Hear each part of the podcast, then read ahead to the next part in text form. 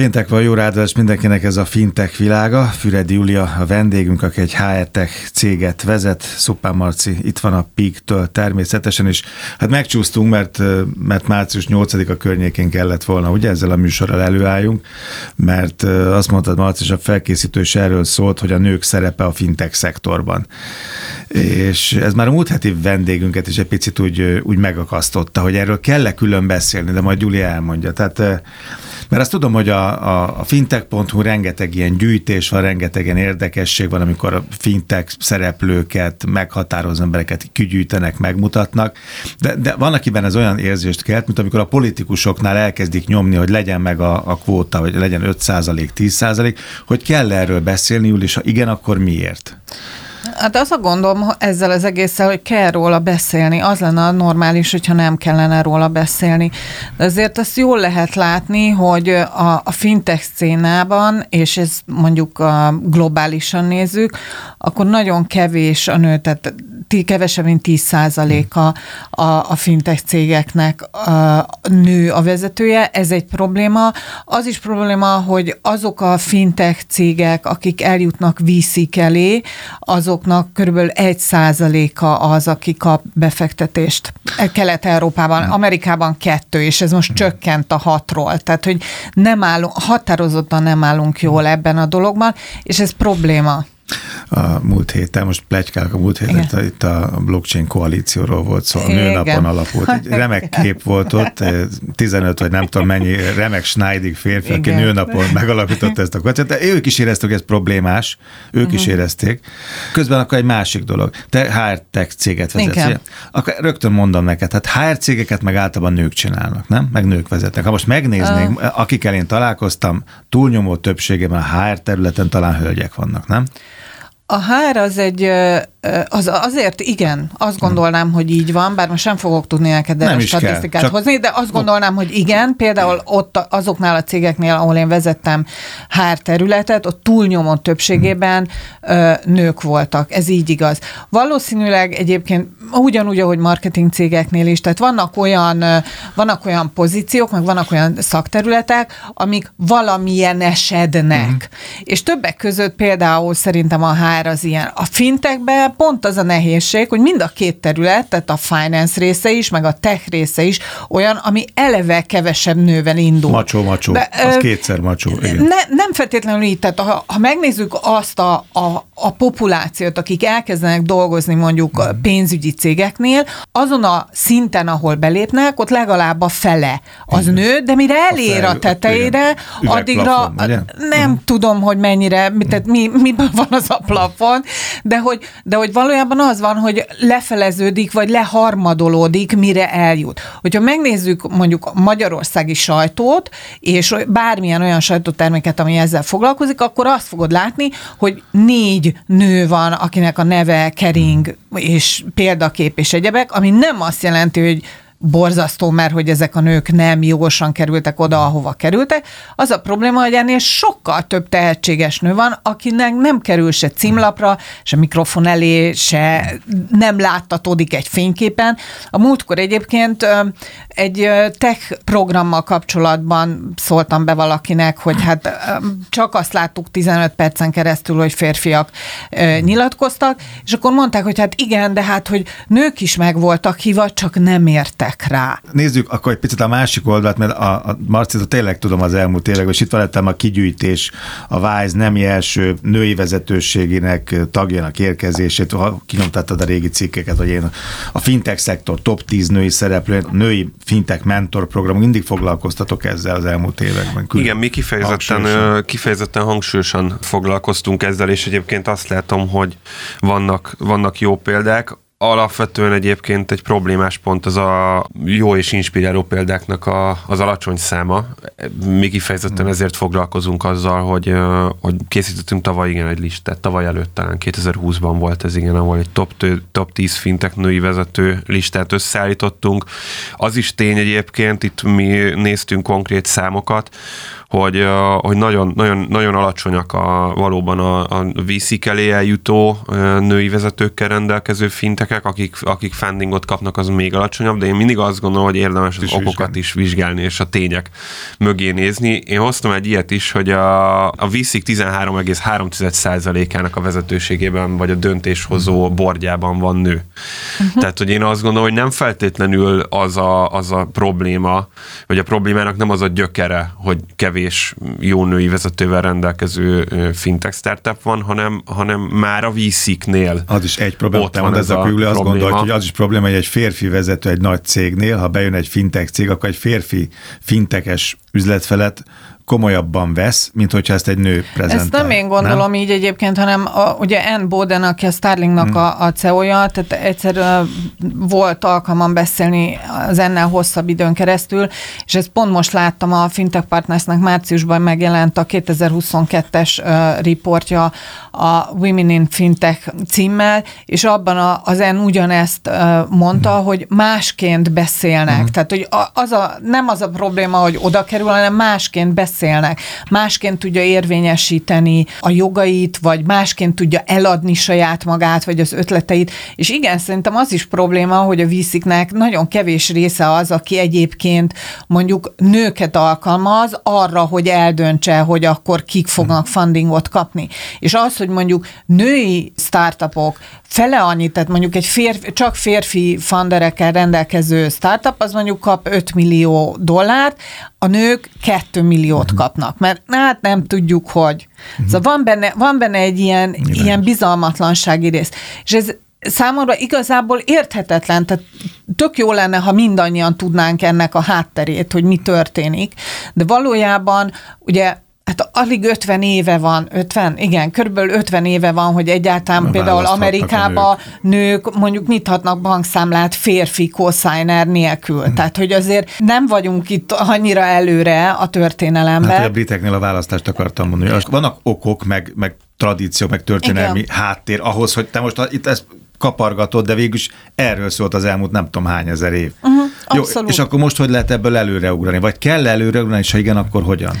Én azt gondolom, hogy az egyik legfontosabb, és ebben a, a tanulmányban is, ebben a, a most megjelent tanulmányban is az van, hogy azok, akik a fintech cénában dolgoznak, és szeretnének fundinghoz jutni, ez a legnagyobb, tehát több mint 70 százaléka annak, hogy nem jelenik meg fintek világban nő, annak az az oka, hogy nem kapnak, nem jutnak pénzhez. Nagyon érdekes, hogy a Visa és a Mastercard is indított olyan programot, ami kifejezetten segíteni azokat a női vállalkozókat, akik ebben a, az ökoszisztémában szeretnének valamit keresni, és mi volt az első, amit adnak?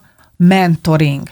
Tehát, van, van, tehát hogy az a lényege, hogy mi férfiak megmondjuk nektek buta nőknek, hogy hogy kell csinálni, de pénzt azt nem adunk, vagy csak ha nagyon-nagyon klasszak vagytok, akkor adunk egy keveset. Pedig azért a pénz a nőknél van, vagy ők költik el. Költik, a, bort, a bort ők veszik le, ez mindig a kereskedőktől, a bort a polcra a nők veszik le, sose gondoltam, de ez ténykérdés, meg sok minden más is.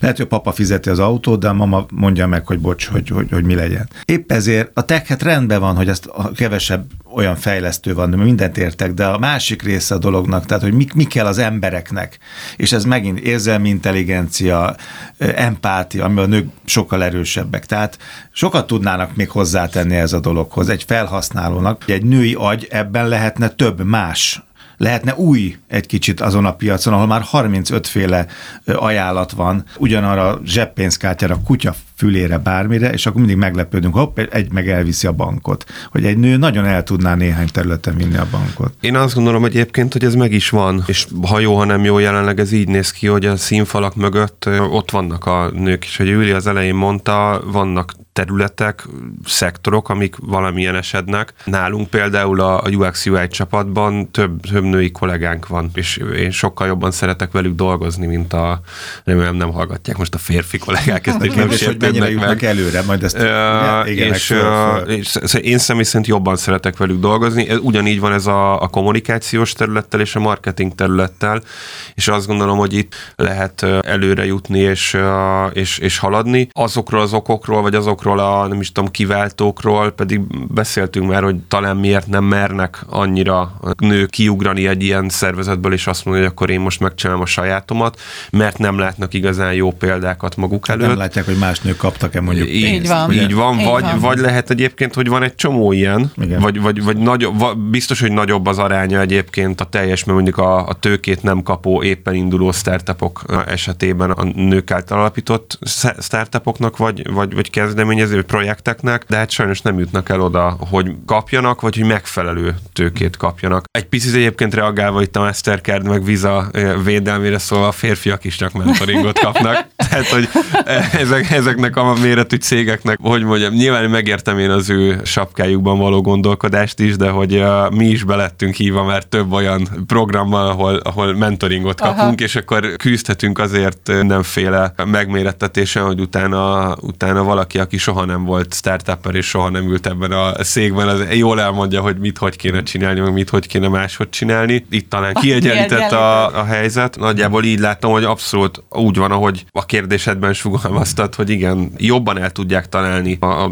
női vezetők, vagy a női kollégák azt, hogy mi kell egy termékben, vagy mi kell az ügyfeleknek, és ott is vannak a csapatokban. Most akkor ezt csak a finanszírozóknak kéne belátni, vagy meglátni? Hát egyrészt, egyrészt a finanszírozóknak, ugye a finanszírozóknak nyilván az a lényeg, hogy mennyi pénzt kapnak vissza, és azért azok nagyon beszédesek azok a statisztikák, hogy mondjuk egy, befektet dollár, egy befektetett dollára, mondjuk egy női alapító által összehozott cég mondjuk két dollárt hoz, egy férfi 0,8-at. Tehát, hogy akkor nem kéne, hogy a saját zsebük ellenségei legyenek. Ez az egyik. A másik egy pillanatra visszacsatolnék a tech részre, mert ezt fontosnak tartom. Amikor az én szoftveremet fejlesztettük, akkor abban a, a csapatban voltak női kódolók, és nagyon jók voltak a csajok. Egyrészt nagyon könnyen lehetett hozzájuk kapcsolódni, másrészt sokkal többet kérdeztek, mint a fiúk. Tehát hmm. ez, egy, ez volt az egyik. A másik, én nagyon sokszor szoktam azt a és igazából nem tudom, hogy ez egy urban legend vagy sem, de azt a példát hozni, hogy ugye amikor az Ubernek fejlesztették a, az apját, akkor ott nem voltak csajok. És ezért volt az, hogyha mondjuk a, a Margit híd lábánál te vártad azt, hogy jön egy ilyen rendszámú Opel Corza érted, akkor csak néztél ki a fejedből, de nem tudtad, mert egy információ hiányzott, ami egyébként a tömegből kiemelte volna azt az autót, a színe. És ugye ránk mindig azt mondják, hogy nekünk tök mindegy, hogy milyen az autó, az a lényeg, hogy Igaz. szép legyen a színe. De hogy mennyivel többet segített volna mm. neked, mint felhasználó abban, hogyha tudod. És ez a tudás hiányzott. Tehát nagyon sokszor lehet azt látni, hogy egy csomó, és amikor a diverzitásról beszélünk, akkor pláne az, hogy ilyen a heteronormatív narratíván belül maradunk, de hogy ez a diverzitás, ez nagyon sok minden olyan szempontot hozna be például termékfejlesztésre, és azért ezt lehet látni, hogy a, a fintech világban is vannak olyan kisebbségek, és ez most bármilyen szempontból kisebbség lehet, aminek az igényeit ismerők Igen. tudnak fejleszteni Igen. különböző termékeket, és ez hihetetlenül fontos. Tehát az, hogy egy nő ne csak az al- alsóbb szinteken, hanem döntéshozó, befolyásoló szinten tudjon lenni egy szervezetbe, az azért lényeges például a pénzügyi világban, mert ahogy mondtad, a lakossági költések 85%-át nők csinálják. Tehát nagyon fontos, és megnézték, összehasonlították érdekes módon a nyelvezetet, ahogyan például beszélnek, ugye nőkhöz meg férfiakhoz a pénzről.